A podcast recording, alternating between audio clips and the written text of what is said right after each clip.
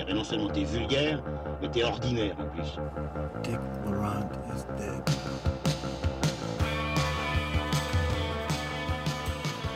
Bonjour, bonsoir à toutes et à tous, chères auditrices et chers auditeurs cinéphiles, et bienvenue dans Transmission, un nouvel épisode de Transmission Actu. Vous l'avez réclamé à corps et à cri.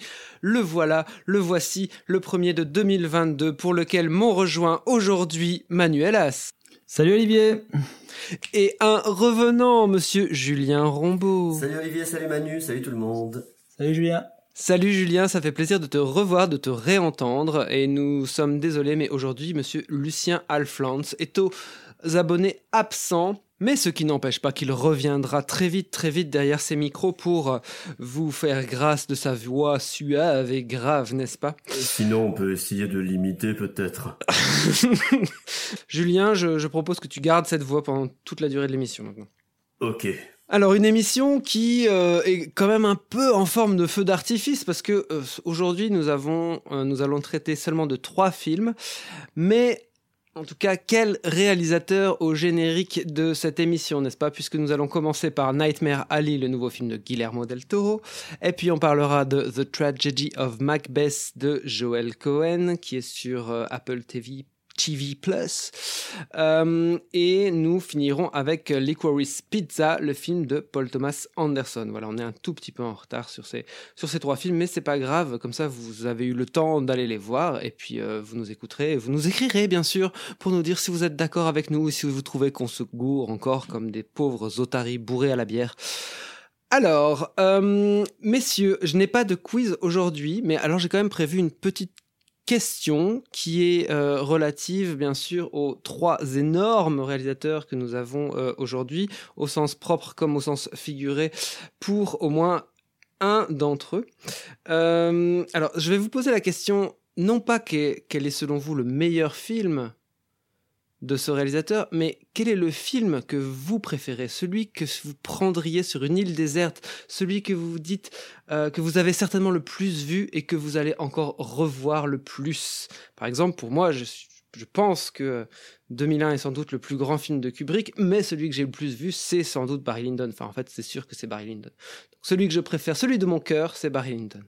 Mais donc, je pose la question quel est ton film de ton cœur, Manu, de Guillermo del Toro euh, ben, Mon fil de cœur de Guillermo del Toro, je pense que ça serait assez difficile. On en doit choisir un comme ça au débeauté. Je serais plutôt euh, l'année de la découverte de son, dans son cinéma. Cette même année où on a pu découvrir à quelques mois d'intervalle euh, à la fois Les Chines du Diable et Blade 2 et donc de découvrir presque d'un bloc euh, tout, tout le cinéma du, du, du, du bonhomme, sa versatilité, sa capacité à s'emparer de différents genres.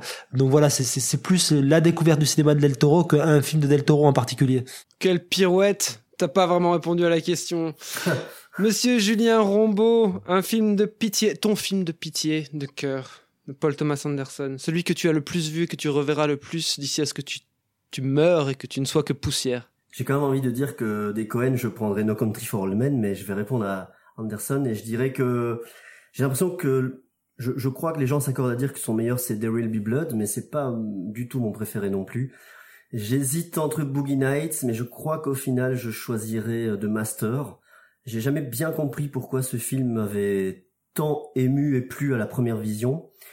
Et chaque fois que je le revois, je, je, je retrouve ce, ce, ce, ce mélange que j'aime tant entre la simplicité et en même temps euh, quelque chose de très brumeux, très mystérieux dans ces films de très très sombres et à la fois solaires. Donc je, je crois que je prendrai The Master pour les deux interprètes que que, que j'aime éperdument aussi. Oh, comme tu es mignon. Et toi, Olivier, c'est c'est quoi ton, ton Cohen préféré? Alors mon Cohen de cœur, moi, c'est sans doute euh, Raising Arizona. Et c'est celui-là sans doute que j'ai le plus vu, sans doute celui que je verrai le plus euh, d'ici la fin de ma, vie, spécialement pour la scène de course-poursuite autour du paquet de couches-culottes. Euh, mais je suis pas un grand fan des comédies des, des frères Cohen, à part de celle-là que je préfère nettement, nettement, nettement à The Big Lebowski, qui pourtant est euh, révéré comme étant un de leurs meilleurs films. C'est pas du tout un de ceux que moi je préfère. Très bien, merci messieurs. Donc euh, sur ces entrefaites, nous allons maintenant parler de Nightmare Alley de Guillermo del Toro. Can you read minds? Yes, I can, under the right circumstances. Keep your answers brief. What do I want? To be found out, same as everybody else. Are you in contact with the Beyond? Well, we've had our share of snake charmers in the past. We deal with them. You don't fool people, Stan. They fool themselves. I've given you a fortune. It's time that you delivered. When does it end? I want to know.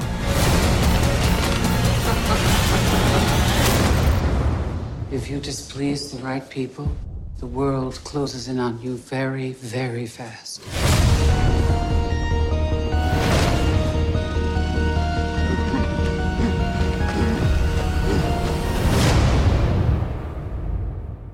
Après le plébiscite critique et public de La forme de l'eau en 2017, dont nous avions parlé ici, le réalisateur mexicain, né en 1964 à Guadalajara, revient avec un film adapté d'un roman de William Lindsay Gresham, paru en 1946, dont il co-signe l'adaptation avec Kim Morgan.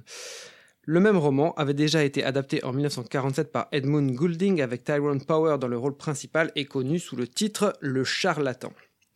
Situé dans les années 30 aux États-Unis, Nightmare Alley raconte l'histoire de Stanton Carlyle, un homme au passé trouble qui, à force de petits boulots pour une bande de forains, va progressivement intégrer leur petite troupe, se nouant notamment d'amitié avec Zina, une voyante, et son époux alcoolique, Pete. Ce couple avait jadis mis au point un numéro de divination, Pete jouant les mentalistes, un numéro dont Stanton va essayer d'apprendre les ficelles pour le rejouer en compagnie de Molly, une jeune foraine avec laquelle il commence une histoire d'amour. Dans les rangs du casting, on compte Bradley Cooper au lieu de Leonardo DiCaprio, initialement pressenti. Tony Collette et David Strathairn sont Zina et Pete, Rooney Mara et Molly. Et puis, il y a d'autres rôles que je n'ai pas cités pour le moment, euh, comme Kate Blanchett ou Richard Jenkins, mais aussi le fidèle à l'univers du réalisateur Ron Perlman. Le film étant visuellement très riche, citons le directeur artistique Brent Gordon, la décoratrice Tamara Devrel et bien sûr le chef opérateur danois Dan Lostsen pour sa quatrième collaboration avec Del Toro, après Mimic en 97, Crimson Peak en 2015 et le précité La forme de l'eau en 2017. Voilà, après cette longue introduction, Manuel, qu'as-tu pensé de Nightmare Alley? Bon, tu m'as reproché euh, juste avant euh, de ne pas répondre à, à la question sur mon, mon Del Toro de cœur. C'est peut-être pour éviter de, c'était peut-être pour éviter un peu de spoiler le, le début du débat, même si je l'ai, je n'ai vu le film qu'une qu'une première fois, mais ça a été une une sacrée claque.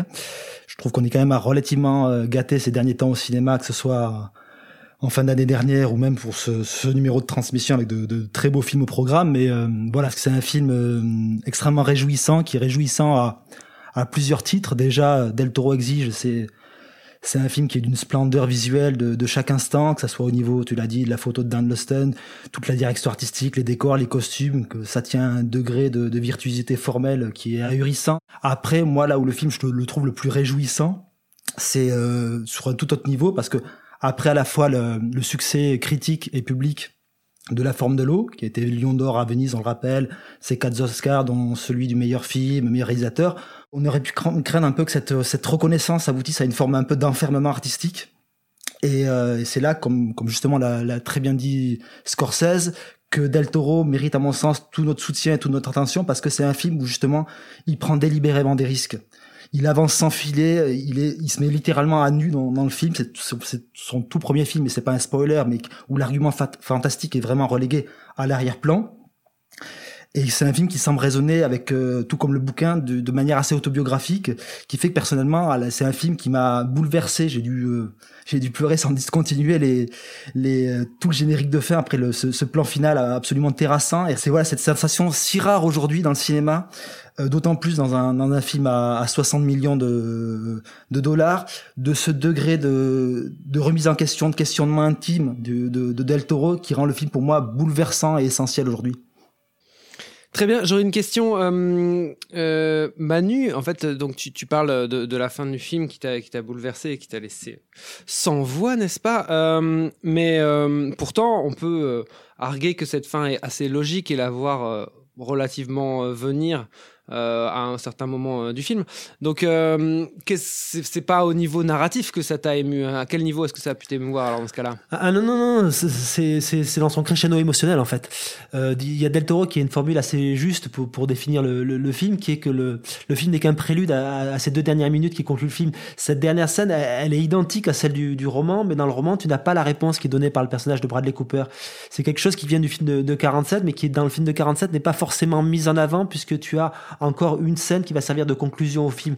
Là, ce choix de terminer le film sur le visage de, ce- de Stan, donc de, de Bradley Cooper et ses derniers mots, j'ai toujours été fait pour ça. C'est quelque chose qui, à mon sens, résonne de manière multiple puisqu'on peut l'interpréter de différentes manières et c'est c'est aussi tout ce qui est passionnant. Et donc, non, non, c'est vraiment dans, dans- dans son crescendo émotionnel que j'ai pas du tout vu, vu venir et dans, dans ce degré, en fait, d'intensité. Très bien. Euh, Julien, tu veux enchaîner? Bah, je, je suis un peu triste de commencer tout de suite par une bagarre pour le, le premier débat, mais je, je vais faire un peu l'affront à Manu qui l'a tant aimé de, de, de démettre des réserves. Ceci dit, je suis d'accord avec beaucoup de choses qu'il a dites. Je trouve effectivement que c'est, je ne les ai pas tous vus, mais que c'est le meilleur euh, Del Toro que j'ai vu et que c'est celui qui, qui, qui a emporté le plus mon enthousiasme, surtout dans la première partie, mais je vais y revenir. Ce, ce que, ce- ce- là où je suis d'accord, c'est que je trouve qu'effectivement le film est très riche visuellement, qu'on passe un, à une, une- surtout pour moi une première heure magnifique, qu'on se, qu'on se délecte un peu de, de ce fourmillement visuel, de ces détails, de ces personnages, de comment ils nous, comment ils nous immergent dans ce, dans cet univers euh, forain, cirque, avec euh, les horreurs et avec des, des, des- attractions euh, qu'on a pu voir dans d'autres films, mais qui, qui me semblent ici réinventées, magnifiées quelque peu par, par la caméra. Euh, mais là où j'ai des soucis avec le film, et ça va, ça va, ça va donner du grain à moudre à Manu, c'est que je trouve, j'aurais aimé le voir avec Leonardo DiCaprio d'ailleurs. J'ai un souci avec l'identification au personnage. Je trouve que je n'entre pas dans le film avec Bradley Cooper. Je le trouve peu caractérisé. Je le trouve taiseux. Alors, ok, ça c'est une un, un- aspect de son personnage, mais j'ai du mal à savoir exactement ce qui l'anime. Je le trouve ni bon ni mauvais. Je le trouve. Alors, je veux, je veux pas du manichéen quand je dis ça, mais j'ai du mal à comprendre ce que ce qu'il fait vibrer. J'ai du mal à comprendre qui il est, et donc j'ai du mal à m'accrocher, à m'identifier à quelqu'un. Et je trouve que le moment où on arrive à, pour ma part, à, adhérer à son personnage, c'est quand il envoûte dans une très belle scène le, flic qui, vient essayer de fermer le cirque, et que dans la scène suivante, il embrasse, euh, il embrasse Molly, je pense qu'elle s'appelle. Et, malheureusement, juste après, bah, je, trouve que dans son virage vers le, le euh, je sais pas dans quelle grande ville ils vont, euh, quand ils partent du cirque, j'ai du mal à voir où est-ce que Guillermo del Toro veut m'emmener.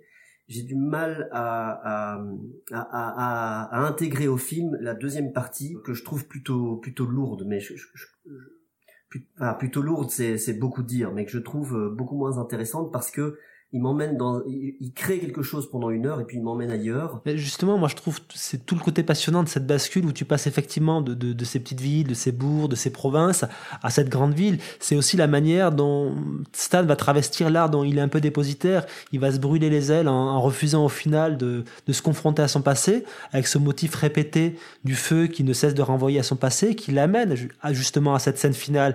Donc tu as un personnage taiseux qui fuit les choses constamment jusqu'à cette scène finale dont je te parle, où à un moment il doit faire face à son passé. Pour revenir euh, sur quelque chose que tu as dit, euh, Julien, par rapport à l'identification au personnage, tu dis qu'il est assez mystérieux, mais justement, je pense que c'est ça qui est euh, caractéristique de son personnage, c'est qu'il est justement sur une frontière morale, ce personnage. Tu sais jamais vraiment très bien à quel point est-ce qu'il est mauvais. Enfin, tu sens très vite qu'il qu'il est pas foncièrement tout blanc, mais tu sais jamais très bien à quel point est-ce que euh, c'est de la chèvre ou du chou comme ça. Euh, et justement, c'est ça qui, moi, me semble intéressant. D'autre part, tu soulignes cette scène où, euh, en effet, il va mettre, enfin, devenir mentaliste pour la première fois, quand il est poussé dans ses retranchements par l'intervention d'un policier.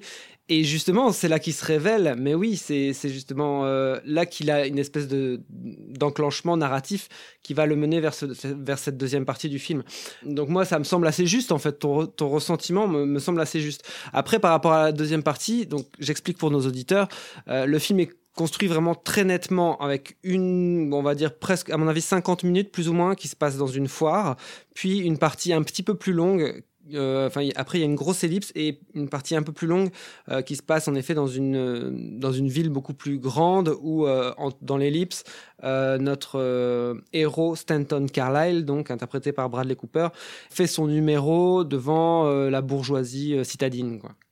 Donc il, il récupère des galons petit à petit. Et va, et va fur et à mesure travestir son numéro de mentaliste pour se faire passer pour un médium et utiliser la crédulité des gens pour leur soutirer de l'argent en jouant sur un aspect affectif lié à la, vie de ces personnes-là. C'est quand même là un moment où se, se noue ce pacte un peu faustien du personnage. Ouais, tout à fait. Euh, donc juste, je, prends la parole pour dire que moi, le film m'a aussi énormément plu, énormément euh, impressionné.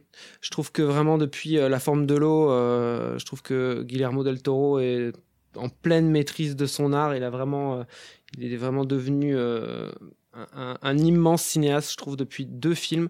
Ici, dans le film, ici, euh, euh, à peu près au, moment du climax, on va dire avant l'épilogue et au moment du climax, il y a de nouveau une scène de suspense qui, euh, non seulement en termes narratifs et de suspense, mais aussi en termes émotionnels, est vraiment très très forte, très bien orchestrée sur différents espaces et tout. Enfin, je veux dire, c'est vraiment euh, quelque chose, c'est c'est vraiment du travail d'orfèvre. Ouais, avec chaque fois un vrai développement autour de chacun des personnages qui est présent dans cette séquence-là, avec des rebondissements assez perturbants, notamment autour du personnage de, de Richard Jenkins, qui finit par laisser transparaître quelque chose de, de à la fois glaçant et de totalement désarmant. Rooney Mara est aussi très très bien dans cette scène-là parce qu'on a un peu, euh, euh, elle arrive un peu à un espèce de point limite. Et euh, d'ailleurs, je trouve que Rooney Mara, en, parallèle de, Bradley Cooper, il y a quelque chose qui se joue de à quel point est-ce que tu es fidèle à tes, à tes origines, parce que c'est Rooney Mara qui fait revenir aussi un moment les forains. Quand je voyais le film, je me disais, ah, cette deuxième partie est un peu longue. Pourquoi est-ce que les, les, les, forains reviennent en ville, rendent visite, etc. Bradley Cooper et Rooney Mara? Et puis finalement, en y repensant, je me suis dit, mais il y a quand même quelque chose. C'est quand même important que Ron Perlman euh, et euh, Tony Collette reviennent à ce moment-là parce que ça a quelque chose de trahir ou pas là où on vient. Et je trouve que c'est vrai que le, le conflit autour du personnage de Bradley Cooper peut-être manque un peu de clarté à la première vision, mais en fait, en y repensant, j'ai trouvé ça très, très. Enfin, euh, je, je, trouve finalement passionnant ce qui se joue autour de, de Bradley Cooper et surtout par rapport à euh, la foi.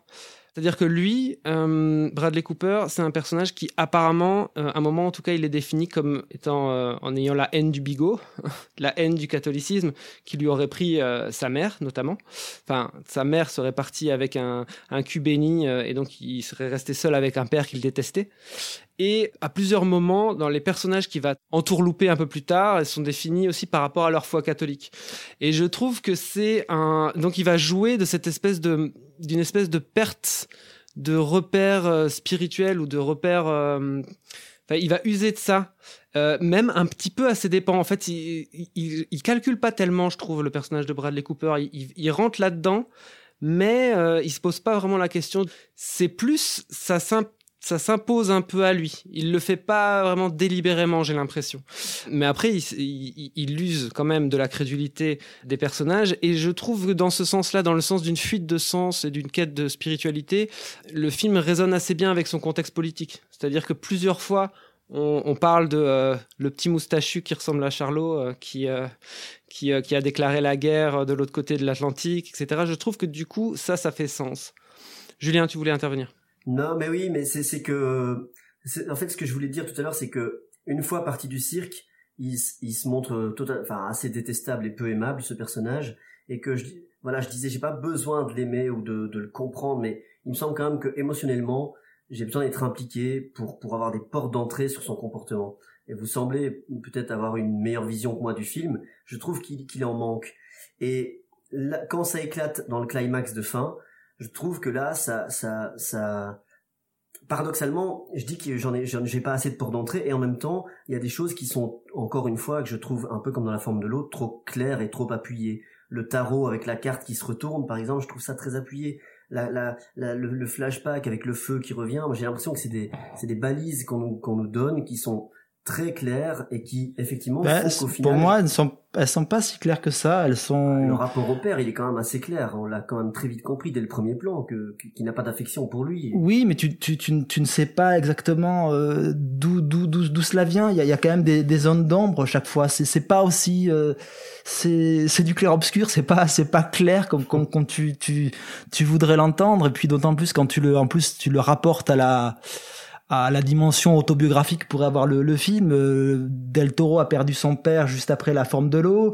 Il s'est séparé de sa femme euh, à peu près au même moment et le rapport qui se joue entre ces deux femmes dans, dans le film qui est déjà dans le roman, bah tu peux poser des questions sur qu'est-ce qui qu'est-ce est à l'œuvre dedans. Donc c'est un film je pense beaucoup plus beau beaucoup plus complexe à mon sens. Ouais je t'entends. Et en même temps je trouve que les éléments dont que j'essaye de d'expliquer font font que justement je crois que c'est pour ça qu'Olivier euh, t'a posé la question tout à l'heure parce que je, je lui avais dit moi je comprends pas comment vous êtes ému par cette fin parce que j'avais compris qu'elle vous touchait particulièrement. Et, et, et en le voyant je trouve que tous les éléments qui sont distillés à l'intérieur du film, donc je disais les flashbacks, le, la, le, tarot où on sait que ça va mal finir, etc., font que effectivement cette fin, je la, je la vois venir pendant pendant plusieurs minutes et qu'elle ne peut du coup pas me toucher. Mais après, t'es dans un film clairement pas une sorte d'hommage ou un pastiche parce que ça sonnerait un peu euh, poussiéreux, mais t'es dans un film qui se réclame quand même de l'univers du film noir et donc tu sais forcément que ça va pas très bien se terminer pour le, personnage de, de Bradley Cooper dès le départ. Oui, et puis, quand tu rentres dans un schéma de film noir, justement, tu assumes toute cette dimension tragique et, fataliste de l'histoire. Et, en plus, pour revenir à l'aspect autobiographique du film, ce qui est assez intéressant, non pas chez, Del Toro, mais vis-à-vis du roman qu'il adapte, William Lindsay Graham, c'est un mec qui a lui-même subi une analyse, qui s'est passionné pour le tarot. Le, le, roman est chapitré selon les cartes du tarot, qui avait de gros problèmes avec l'alcool et qui s'est suicidé dans la même chambre d'hôtel dans laquelle il avait écrit le bouquin en laissant derrière lui deux cartes de visite assez troublantes, l'une sans nom, avec juste inscrit retraité, pas d'adresse, pas de téléphone, pas d'occupation, pas d'argent, et l'autre, tu préfères mourir que dire la vérité. Donc voilà, c'est forcément quelque chose qui infuse de manière souterraine tout le récit du film de Del Toro et qui lui donne toute sa dimension tragique, ce qui est sûrement une des raisons pour laquelle moi je trouve cette séquence de fin totalement bouleversante. Mais après, voilà, c'est ma dernière intervention pour ce film. Mais tu vois, je trouve ça passionnant ce que tu racontes, Manu. Et effectivement, ça vient enrichir et donner une seconde lecture. Mais le film, il doit quand même se suffire à lui-même et se raconter par lui-même. Et je trouve que ce plaisir dont tu parles est un plaisir cinéphilique, mais que, allez, je vais dire pour le grand non, public. Non, non, non, non. Ça, ça, ça, ça c'est des, ça, c'est des choses que je te, que, que, je te raconte maintenant. Après avoir vu le film, c'est des choses que je, dont je n'avais absolument pas conscience au moment où je regardais le film. C'est des choses qui m'aident aujourd'hui à essayer de, de comprendre quelle alchimie s'est mise en place pour provoquer cette émotion chez moi à la fin du film. C'est pas du tout quelque chose, c'est du rétro-engineering, c'est pas du tout quelque chose dont j'avais conscience et connaissance avant de rentrer dans la salle. Moi, je, je, voulais rajouter plusieurs choses. Euh, juste, en effet, tu as dit, euh, Manu, que euh, c'était le premier film de Del Toro où il n'y avait pas d'argument fantastique, ou en tout cas qu'il n'était pas au premier plan. Enfin, bref, c'est pas un film fantastique. Mais par contre, qu'est-ce que c'est un film de Del Toro, quoi? Il y a des, il y a des pendules partout, euh, des ronds partout.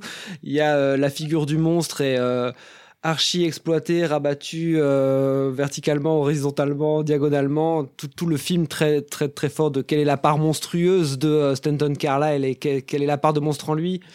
Mais elle est travaillée de manière différente que dans, dans certains de, de, ses autres films. C'est là où, où, je trouve le film intéressant parce que il aurait pu se reposer sur ce succès-là et se dire ça, la bataille elle est gagnée et je déroule je déroule mon petit programme, mon petit défilé de mode annuel Del Toro 2021, 2022, 2023 avec les mêmes figures, etc. Comme un comme un Tim Burton ou comme pour moi aussi un, Cronenberg aujourd'hui malheureusement. Et, euh, et je trouve justement cette, cette volonté de dire ben je vais essayer maintenant de, de remettre tout à plat tout en euh, m'emparant des, des, des, thèmes qui travaillent ma filmographie mais là les, les, les reprenant sous un autre angle. Je trouve ça absolument passionnant. Et euh, une dernière chose. Donc là, là je vais peut-être donner un peu de, de, grain à moudre à, à Julien mais euh, là où je trouve que le film m'emporte pas en tout cas la première vision c'est que je trouve que euh, Guillermo del Toro, on en a déjà parlé ensemble, mais je trouve que c'est pas un directeur d'acteur magnifique, à la différence d'un autre euh, réalisateur dont nous parlerons ce soir. Euh, je, trouve que c'est pas un excellent directeur d'acteur. Ça marche quand il a des Stradivarius en fait. Genre quand c'est Sally Hawkins dans le film précédent, elle est elle est formidable. Ici, je trouve que Jenkins est formidable. Par exemple, c'est vraiment des acteurs de top top niveau quoi. Et ici, Bradley Cooper particulièrement, je trouve, dans les scènes qui vont l'opposer à Kate Blanchett, je trouve que ces scènes manquent de venin. Je trouve que ces scènes manquent de sensualité. Je trouve qu'elles manquent de, qu'elles manquent de nerfs, qu'elles manquent de sang. Et euh, je trouve que, à mon avis, c'est pas dans les dialogues, c'est pas dans la mise en scène, c'est pas dans l'éclairage, parce que putain, l'éclairage dans ce film, qu'est-ce qu'il est précis? Waouh Mais euh, je crois que ça a à faire avec Bradley Cooper et je regrette euh, de pas avoir vu un, un acteur Mhm. qui soit meilleur. Enfin, c'est pas c'est pas une échelle de valeur. Enfin, je veux dire euh, un acteur, enfin qui qui ait plus de bouteilles, plus de charisme et plus de de métier, plus de technique peut-être. Enfin, en tout cas, un, un acteur plus euh, plus complexe que Bradley Cooper ne l'est pour l'instant. Ouais, mais à la, à la fois, à la fois ce côté peut-être un peu plus lisse, un peu plus transparent que pourrait avoir, que peut avoir Bradley Cooper. Il recapte ce qui, ce qui est ce qu'il avait réussi à, à, obtenir, à mon sens, dans, dans un film comme de, le Clint Eastwood euh, American Sniper, ce côté un petit peu fêlé du personnage.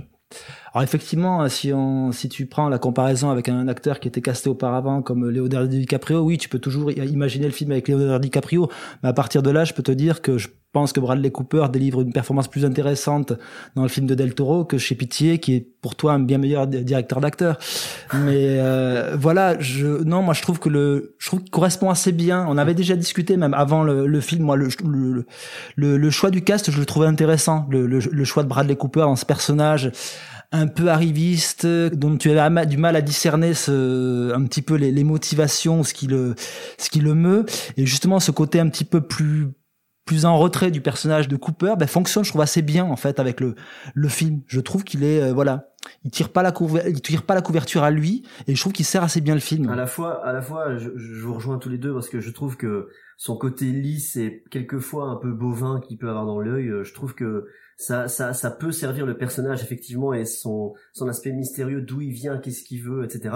Mais je pense quand même qu'effectivement ça a participé à ce que j'essayais d'expliquer, ma non identification, que je, je trouve que là-dedans il manque de nuances, qu'il manque de, de, de, ténèbres et que, et que ça en fait quelque chose. Je, je n'arrive pas à aller plus loin que, que, que ce qu'il raconte. Et Kate Blanchett, je suis désolé, mais je l'ai, je l'ai déjà vu 15 fois plus nuancée plus complexe que ce qu'elle fait dans le film où effectivement j'ai l'impression qu'elle s'en tient qu'on s'en tient à une première euh, un premier archétype du rôle je trouve mais moi je pense pas que ce soit une histoire de Kate Blanchett ici parce que même si c'est un personnage moins complexe que, que a priori elle est elle est assez euh, en tout cas à l'exception de sa dernière scène elle est assez euh, droite on va dire. Ça me pose pas de problème. C'est le personnage qui est écrit comme ça c'est pas l'interprétation. Ses motivations restent assez troubles hein. Tu peux, tu peux y voir l'aspect purement vénal du personnage, ou euh, juste une réponse à l'affront que lui aurait fait euh, Bradley Cooper euh, lors de la scène avec le pistolet, où il lui en révèle trop sur elle. Et donc où elle se venge de, de, de cette manière-là, parce que tu, tu vois que c'est une femme, il y a cette séquence-là où, il, où on, entrevoit sa cicatrice et lui dit qu'est-ce qui t'est arrivé, la vie m'est arrivée. voilà, donc tu, le, le, je trouve que vous me parlez d'un personnage uniforme, unilatéral je serais bien normal de trancher sur les réellement les motivations du personnage, moi. Mais tu vois, ça, pour, pour moi, ça c'est un problème. Si t'arrives pas à, à ne fût-ce qu'avoir une idée de, de ce que c'est réellement et de qui elle est. Mais si, justement, il t'en, il, il, il t'en propose, il t'en propose, mais il ne tranche pas. Il ne tire pas à la ligne. tu, tu reproches au film d'être trop clair et qu'on te dit justement qu'il est plus nuancé, c'est un problème. oui, je le trouve trop clair dans, dans le sens des éléments qui distillent et donc, euh, comme je le disais, des signes qui, qui, qui posent un petit peu pour nous faire accéder au personnage et à la fois dans les personnages et dans leur interprétation, je ne le trouve pas assez clair et, et parce, parce qu'on comprend jamais vraiment leur but ni qu'est-ce qui les anime. L'avidité de Bradley Cooper, je, ok, je la ressens, mais je, je, je je, je vois pas ce qui l'anime, mais enfin voilà. C est, c est mais est-ce vraiment la le, justement alors là dans ce cas-là, euh, est-ce vraiment l'avidité Hmm. ou est-ce un sentiment de revanche? Est-ce que c'est l'avidité? Est-ce que c'est un est-ce est que c'est un sentiment de revanche, un manque de reconnaissance? Est-ce que c'est euh, ouais ces choses-là, toutes ces choses-là à la fois? Ici, mes critiques étaient un manque de reconnaissance aussi, finalement? Non, mais c'est, c'est pour ça que c'est Voilà, un film à rediscuter. C'est pour ça que c'est à tu, rediscuter. tu es tu- plutôt que notre Leonardo DiCaprio, tu es notre Bradley Cooper. Avec ce regard bovin. Et, et de ma et de ma part, c'est- un compliment. Ça, si c'était Olivier, je comprends que tu le prennes mal, mais euh, de ma part, ce n'est que compliment. Très bien, merci messieurs. Après ce- cette belle conversation, nous allons maintenant enchaîner avec le film de Joel Cohen, The Tragedy of Macbeth. By the pricking of my thumbs, something wicked this way comes.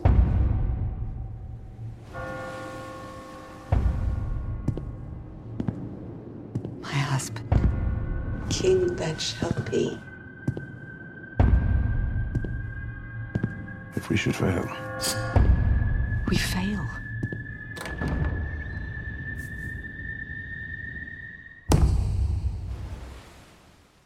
See the Tragedy of Macbeth est le premier film écrit et réalisé par Joel Cohen sans que son frère Ethan n'apparaisse au titre de producteur, scénariste ou réalisateur. On y retrouve bien d'autres habitués du cinéma des frères Cohen, en la présence de Bruno Delbonnel au poste de directeur de la photographie, de Carter Burwell à la musique, et bien sûr de Francis McDormand devant la caméra, mais ici aussi au poste de coproductrice. L'épouse et muse de Joel Cohen endosse donc ici le rôle bien connu de Lady Macbeth face à Denzel Washington qui interprète son mari, noble écossais qui commettra le crime de régicide suite à une rencontre prophétique avec trois sorcières avant de devenir fou.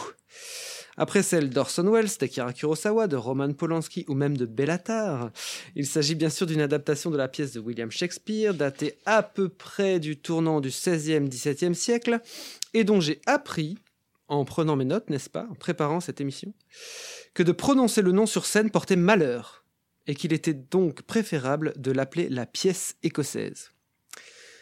Tourné entièrement en studio et au format 1.33, The Tragedy of Macbeth par Joel Cohen est distribué par A24 et sorti dans un parc de salles limité aux États-Unis avant de sortir de manière beaucoup plus large sur la plateforme Apple TV+.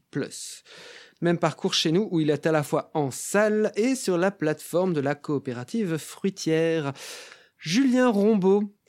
Qu'avez-vous à dire Monsieur Julien Rombaud, qui, euh, pour que nos auditeurs ne le savent pas, est lui-même comédien. Et dramaturge. Dramaturge.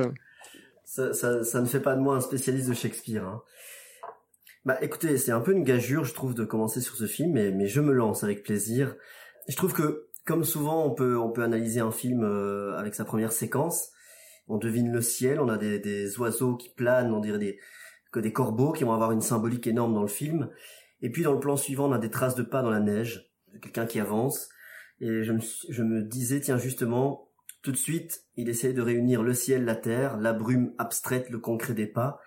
Et je trouve que ça ça m'a raconté tout quand j'ai vu le film en entier la volonté de, de Joel Cohen d'étreindre ce, ce, symbolisme et de raconter son film par des éléments, par une mise en scène assez expressionniste. Parce que tout du long, je trouve que ces, intentions, il y a le, un rôle de la lumière énormissime, il y a l'épure des décors, et on sent vraiment les gestes de ce cinéaste. On voit ses intentions assez lisibles. Je trouve qu'elles font sens, mais je les trouve justement assez théorique et assez Mais quelles sont-elles, ces intentions, selon toi? Eh ben, par exemple, le rôle de la lumière, euh, qui, comme je le disais, donc c'est en noir et blanc, mais il y a souvent les, les personnages qui sont euh, isolés par la lumière ou qui sont mis en valeur dans la lumière. Il y a, il y a souvent euh, des oppositions de, de, de des, des, conflits qui sont qui sont racontés par la lumière.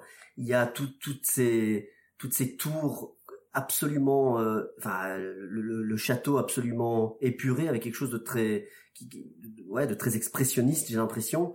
Et on a alors tout, toute la symbolique des corbeaux, enfin des sorcières, euh, des, corbeaux, des mirages, etc.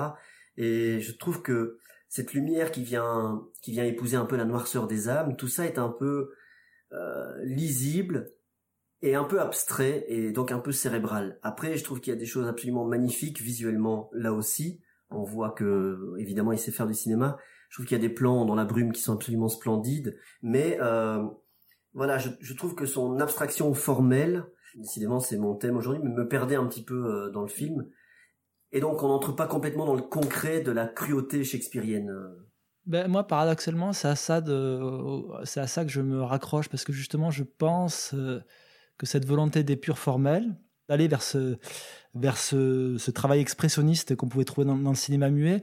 Et là, pour, euh, pour servir le texte, parce que bon, le texte est quand même, euh, je suis pas familier moi de, de Shakespeare encore moins que toi. Le texte est quand même extrêmement ardu. Mmh. C'est un, en, en termes de, en plus quand t'es non anglophone, c'est c'est quand même costaud. Et je, pour moi, c'est voilà, je, je, je suis principalement, je, ma, ma, ma place en tant que spectateur, je la trouve dans cette épure formelle qui me permet de m'attarder sur euh, la scénographie, sur le, quelquefois la musicalité de, de, cette langue.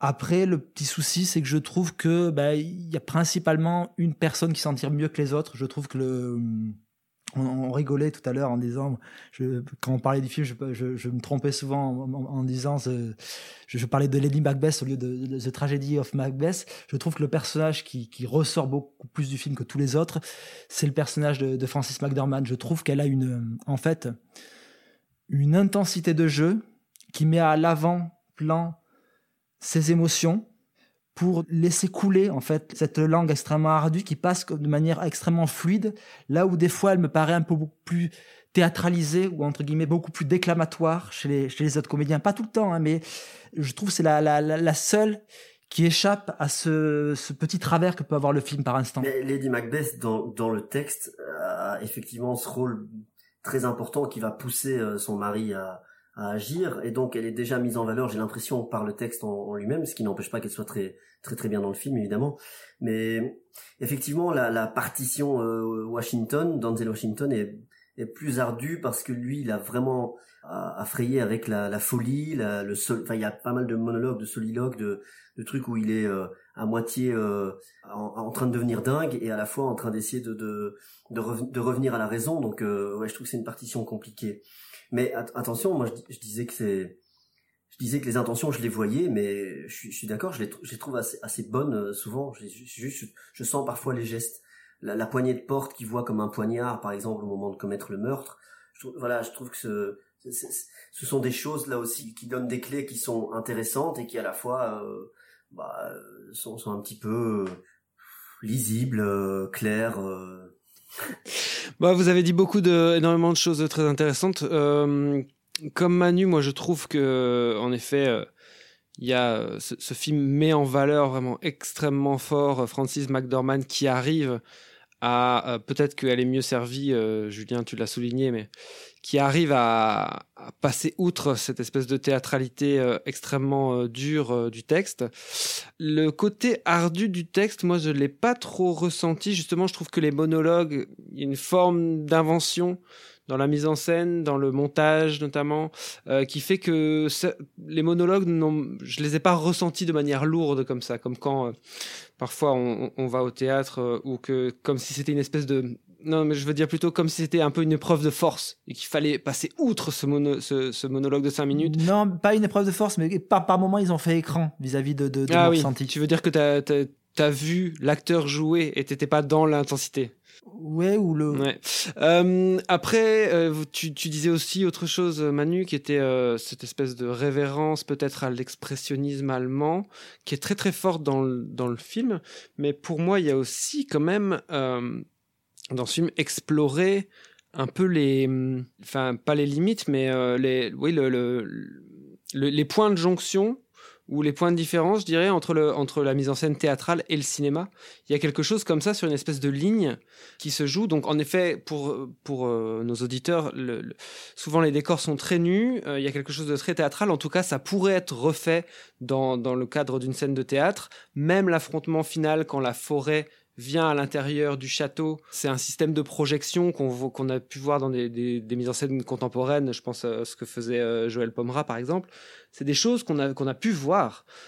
Mais après, justement, là où c'est intéressant, c'est que dans les points, dans les moments d'intensité, c'est la force du montage et la force du point de vue qui va qui va relever, qui va donner son, son sel, je trouve, euh, à la scène et qui va qui va l'élever émotionnellement. C'est-à-dire, par exemple, le, le, lendemain de la du régicide, il y a cette descente des escaliers avec euh, en effet un moment un gros plan sur Lady Macbeth du point de vue de Macbeth qui descend qui descend les, escaliers et c'est justement le fait que tu sois dans ce gros plan à ce moment-là qui fait que d'un coup ça te sort un peu de cette de cette théâtralité qui me semble voulu.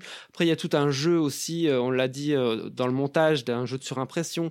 Il y a des jeux de d'effets de, sonores aussi, où à un moment, une goutte qui tombe sur le parquet résonne comme une espèce de coup de, du destin, comme ça, de la fatalité très très forte. Et donc, l'amplification de, de cette goutte, de, du son de cette goutte va élever euh, à un niveau sur un plan cinématographique la mise en scène de, ce film.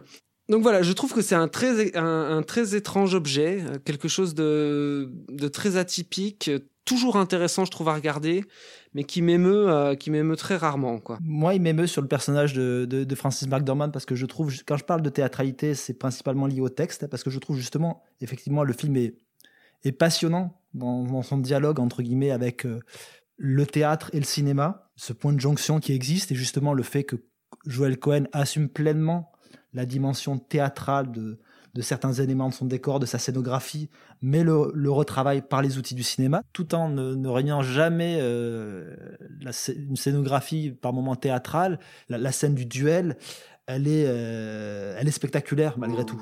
Même si tu vois à des moments l'artifice, la scène euh, de du, meurtre euh, dans, le château avec le, jet de l'enfant euh, dans, le vide est aussi extrêmement marquante, avec euh, là où pour le coup aussi un, point de montage extrêmement fort qui, impacte fortement ton, ressenti en tant que spectateur. Donc non, non, le, film est, passionnant. Après, ce qui est très paradoxal, c'est que tu te dis qu'un film comme ça qui qui se repose autant sur euh, le langage primitif du cinéma, c'est-à-dire ce, ce, cet âge d'or du, du cinéma muet, ben en fait, il trouve sa place aujourd'hui euh, dans des programmations événementielles autour de sa sortie euh, en streaming, avec quelques projections salles.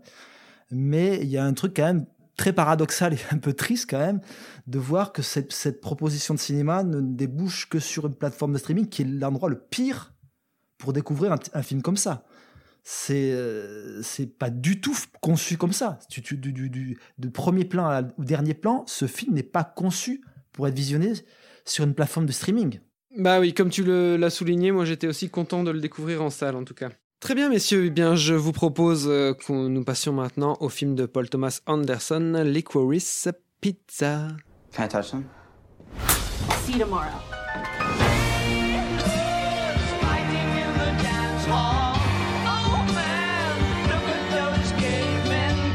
It's weird I hang out with Gary and his friends all the time.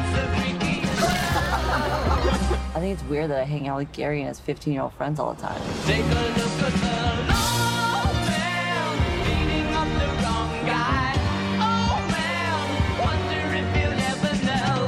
I'm not gonna forget you. Just like you're not gonna forget me. Gross.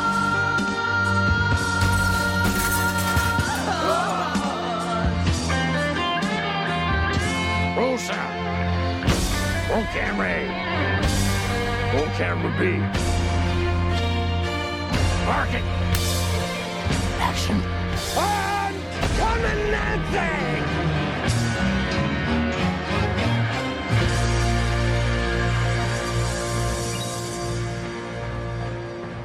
Neuvième long métrage écrit et réalisé par Paul Thomas Anderson, PTA pour les intimes, ou P.T. Anderson, comme il signait ses films au début de sa carrière. Licorice Pizza se déroule en 1973 dans la vallée de San Fernando à Los Angeles. Dans une école, c'est le jour de la photo de classe. Gary Valentine, 15 ans, repère Alana Kane, 25 ans, l'assistante du photographe. Gary tente de séduire Alana et met tout en œuvre pour qu'elle accepte son invitation à dîner. À partir de là, une relation se noue entre eux, d'amour platonique ou d'amitié, puis un partenariat professionnel, et le spectateur est invité à suivre ces deux personnages qui se tournent autour en cercle plus ou moins rapprochés, tout au long des presque deux heures un quart du film. Alors ce film bien sûr est écrit, réalisé et produit par Peter Anderson qui signe pour la seconde fois l'image de son film après Phantom Thread en 2017 dont nous avions parlé ici. Gary Valentine est interprété par Cooper Hoffman, Alana est interprétée par Alana Aim du groupe Aim pour lequel PTA a dirigé de nombreux vidéoclips. On retrouve d'ailleurs dans le film ses deux sœurs, les deux sœurs d'Alana, ainsi que ses parents et on retrouve aussi au casting euh, dans des plus petits rôles Sean Penn, Tom Waits, Ben Safdie ou encore Bradley Cooper dont nous parlions au début de l'émission dans le rôle du coiffeur-producteur bien réel John Peters. Alors, c'est moi qui commence sur le film. Bah écoutez, après euh, être un contemporain des films de Guillermo del Toro, c'est quand même cool d'être un contemporain des films de Paul Thomas Anderson, qui arrive à chaque fois, je pense, euh, à, faire l'événement. Euh, alors, que dire sur euh, Licorice Pizza? C'est un film qui suit une trame de comédie romantique euh, assez euh, habituelle, on va dire. C'est un peu comme euh, quand Harry rencontre Sally ou New York Miami. C'est deux personnages qui euh, vont se tourner autour euh, et se faire des chassés croisés, euh, se, se fuir et en même temps se rapprocher tout le temps jusqu'au jusqu'à la fin du film. Et en fait, le film fonctionne extrêmement bien tant que les deux personnages sont ensemble. Quand ils sont ensemble à l'écran, il y a quelque chose de magique qui se passe, alors que ce sont deux euh, acteurs qu'on n'a jamais vus avant. Bon, Cooper Hoffman, c'est le fils de Philip Seymour Hoffman. Alana Haim n'avait jamais euh, interprété un rôle d'envergure euh, avant.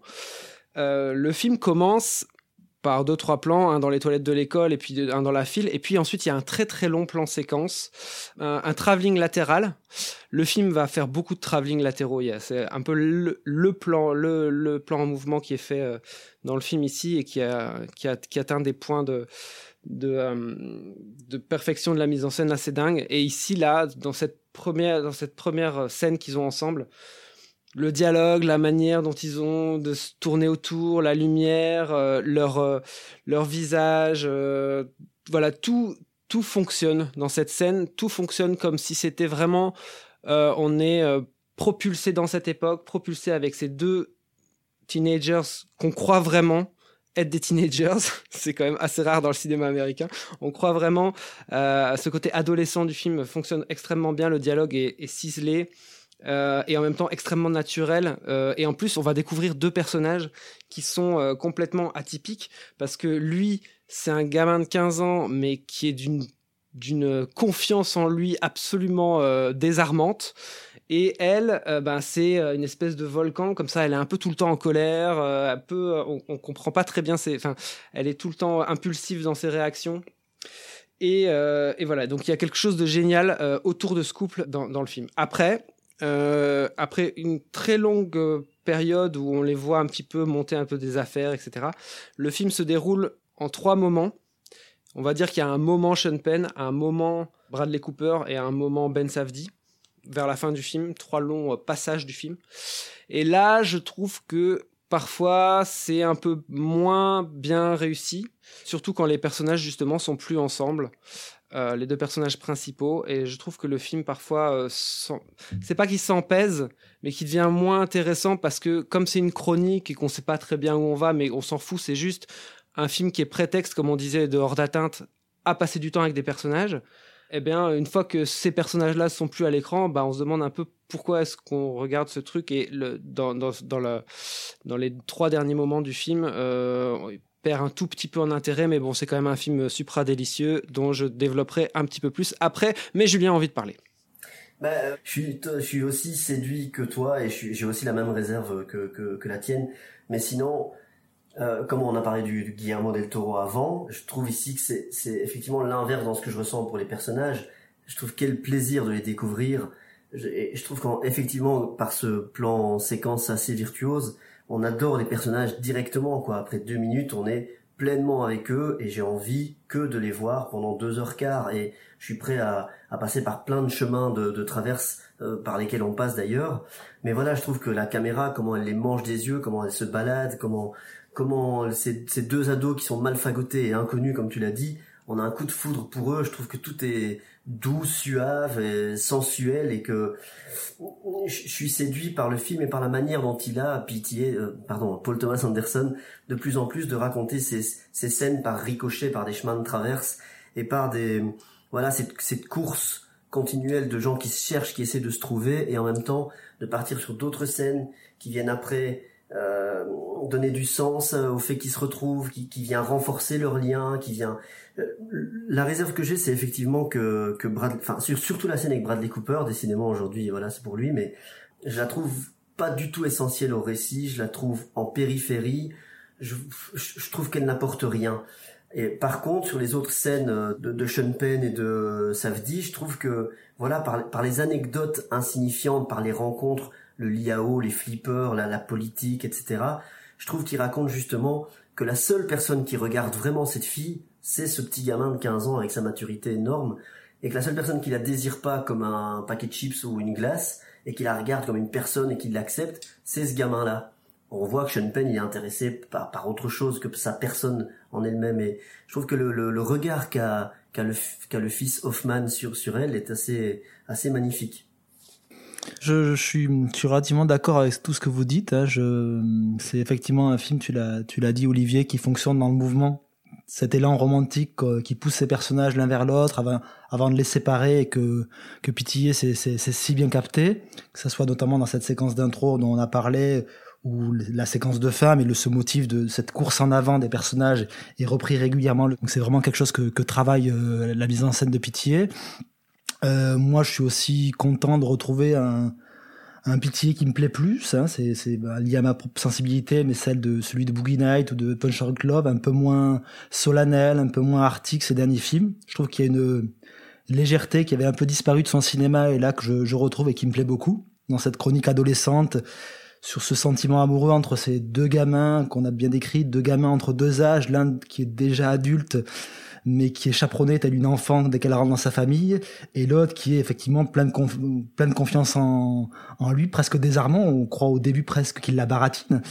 Et euh, le film joue, je trouve, de manière très très belle et très délicate de, de, de cette différence d'âge qui éloigne les personnages et que pourtant tout rapproche en fait. Et je trouve dans, dans le dans le casse des personnages c'est fait de manière assez intelligente et ce qui fait que ça transforme cette cette petite chronique adolescente en, en histoire d'amour de cinéma. Tu vois il y a, y a, quelque chose qui, la, qui, qui le qui le détache d'un aspect presque documentaire que pourrait avoir cette cette chronique adolescente. Et là pour le coup on en vient à l'aspect peut-être où j'ai le plus de réserves vis-à-vis du film et qui, qui rejoint un petit peu vos réserves que vous avez sur le, le film, qui tient en partie dans la structure même du, du film, celle de la, de la chronique, avec ces, ces, petites escapades qui semblent plus anecdotiques que, que d'autres. Hein. Mais justement, dans cet aspect anecdotique, je trouve que c'est là où le film pêche, parce qu'il y a en fait deux films d'une certaine manière. Il y a cette chronique amoureuse et euh, il y a la chronique du Hollywood de ces, de ces années-là de cet Hollywood que euh, que Pitié a fréquenté, qui est basé aussi sur euh, les, les anecdotes de, de, de son ami d'enfance Gary Gosman, qui lui-même vendait des, des waterbeds, qui a lui-même rencontré euh, le personnage de John Peters interprété par euh, par Bradley Cooper. Et je trouve ça pour le coup extrêmement anecdotique, parce que quand tu t'intéresses un petit peu au cinéma de, de ces années-là, ce que tu vois de John Peters, c'est euh, c'est extrêmement anecdotique. Je vois pas là du tout l'intérêt de me montrer John Peters, c'est pour en faire ça, quoi, en fait. Et en plus, Bradley Cooper, qui a repris le A Star is Born, oh. A Star is Born, film dans lequel Barbara Streisand était, qui était aussi produit par John Peters, etc. Je trouve que c'est, c'est un peu lourd, en fait, dans, dans, dans, dans, dans, dans le clin d'œil appuyé au spectateur. Ouais. Moi, je, ouais, je, je, rejoins ça en partie parce que j'ai, j'ai vraiment cette, cette sensation sur, sur, sur la partie, on va dire, Bradley Cooper. Et je trouve que, On n'a pas parlé du comique du film. Je trouve qu'il y a des trucs très drôles en fait dans le film. Enfin, rien que d'entendre le, pitch par Olivier, j'avais la banane. Je trouve qu'il y a des scènes très drôles. Celle avec Sean Penn, je la trouve très drôle. Et je trouve que la manière dont il a de nous montrer ces vieilles gloires ridicules euh, renforce justement la toute la, naïveté, la, beauté de ces deux personnages euh, jeunes. C'est pour ça que ces détours qu'il fait ne me dérangent pas, à part celui de Bradley Cooper, parce qu'il est long, parce qu'effectivement c'est anecdotique et que je vois pas ce que cette scène apporte. Mais le, reste, je trouve que de les faire s'éloigner pour mieux se retrouver après, bah, c'est comme s'il faisait un peu euh, du détour, il en fait un subterfuge et que ça lui sert à raconter mieux son histoire et à la consolider quelque part. Donc finalement, ça, ça me dérange pas tant. Moi, je trouve que c'est quand même la limite du film qui est euh, sa durée de, de 2h15. Il aurait pu la, le film aurait pu gagner à être serré à mon avis ou alors se perdre euh, de manière plus anecdotique mais réellement dans autour de ces personnages-là plutôt que de, de jouer l'anecdote. Pour le coup, si, si, une partie du projet était de, de dresser un petit portrait en creux de, de, de cet Hollywood-là, bah c'est c'est un peu un échec, hein. en tout cas un aveu d'échec sur cet aspect-là. Après, voilà, on peut voir le le, le, le verre euh, à moitié vide. Je pense qu'il vaut mieux le voir à moitié plein, et c'est surtout qu'il est plutôt aux trois quarts plein en fait. Tout à fait, euh, il est donc, absolument euh... aux trois quarts plein, et euh, même si je vous si je vous rejoins, il faut quand même insister sur euh, le, le, le, timing de, de Pitié. Bon après, euh, il y a quelques mois, on a vu un film qui, au niveau du timing, qui s'appelle West Side Story et qui, au niveau du timing et de la mise en scène, euh, était aussi euh, quand même très, très enfin bon, très impressionnant. Mais il y a quelque chose de très musical, je trouve, dans la manière dont euh, Paul Thomas Anderson organise ses travelling latéraux. Il y a notamment quand ils, vont monter ce commerce de, waterbeds, notamment, il y a tout un truc où on a l'impression, je sais pas si vous vous rappelez de ce clip que Michel Gondry avait fait pour les Chemical Brothers, où il y avait une espèce de des apparitions, on regardait à travers la fenêtre d'un train, et il y avait des apparitions d'éléments dans le décor qui venaient, qui, qui étaient ponctués, c'était qui Mhm. rythmaient, qui, rythmait le, le- rythme qui de rythmait la tout musique. ça, ouais. Bah, ça m'a fait penser un peu à ça. Euh, Il y a quelque chose de très, je trouve, euh, c'est comme une petite mélodie euh, dans la visuelle en fait, la manière dont il organise ses, ses plans. Et je trouve aussi que non seulement c'est un directeur d'acteur génial, mais mais vraiment génial. C'est-à-dire qu'il y a un personnage d'hôtesse de l'air dans le film. Elle est une minute à l'écran et elle est incroyable. Elle est super géniale. Elle te fait super fort rire. C'est vrai, tu l'as dit, euh, Julien. Le film est extrêmement drôle quoi. Euh, et c'est aussi un génie du cadrage. Il y a cette scène de euh, et ça va l'un va avec l'autre. Cette scène de euh, de casting enfin c'est pas vraiment un casting elle va se présenter à un agent. Et en fait le fait que cet agent soit cadré trop près le, plan est trop gros sur elle, ça va justement introduire ce comique un tout petit peu lynchien comme ça. Le, du coup, le, personnage devient un- un peu malaisant, ce, ce personnage de, euh, de, de directrice de casting, et ça se joue, je trouve, juste dans le, la grosseur du cadre, en fait, notamment, et dans le jeu de l'actrice. Et il y a des aspects extrêmement truculents. Tu parlais du, de, de, ces scènes autour du waterbed, mais il y a cette scène qui est un peu, qui est une scène qui arrive après un peu un, climax de, de la scène avec William, euh, avec euh, Sean Penn, Jack, Jack Holden, qui est cette scène où il, se retrouve sur le, waterbed et elle s'endort à côté de lui. Il y a, il y a dans le, dans, le- dans le choix des cadres, etc. Il est à la limite du graveleux, mais à la fois très drôle. C'est non, c'est c'est c'est super. Et c'est pour le coup, je me dis, qu'est-ce que j'en ai à foutre après que t'ailles vendre des des waterbeds à John Peter Je m'en branle quoi. Cette scène-là, je je m'intéresse à cette scène-là, pas pas à l'autre. c'est- vrai qu'il a cette, cette, cette- capacité à créer euh, ce qui est euh, l'apanage des cinéastes, mais de, de raconter énormément avec des petits gestes, comme ce geste sur le lit, comme euh, des genoux qui se frôlent, etc., qui arrivent plutôt dans le film. Il arrive à, à signifier. C'est- même pas un genou, c'est pas un genou qui se frôle, Ouais. c'est un plan, c'est un plan limite intérieur braguette. hein. Oui, c'est limite un plan, c'est limite un plan Ross Meyer revisité par John Hughes.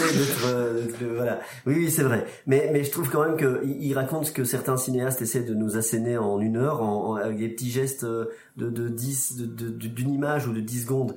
Et je trouve que, justement, ce qui, c'est ce qui fait qu'il il s'autorise cette, euh, ces, ces, ces petites folies et ce truc euh, très intimiste quand même, parce que parfois on est, on est vraiment dans, dans une intimité très forte et, et je trouve que c'est, c'est, c'est, c'est, un- cette intimité-là qui, au final, fait que le film est justement universel parce que c'est, c'est, je trouve que c'est quand c'est le plus, le, plus profond dans, dans, dans l'intimité et la singularité des personnages que ça nous évoque des choses universelles. Et je trouve que ça, il, il l'a compris a plusieurs films et que c'est magnifique.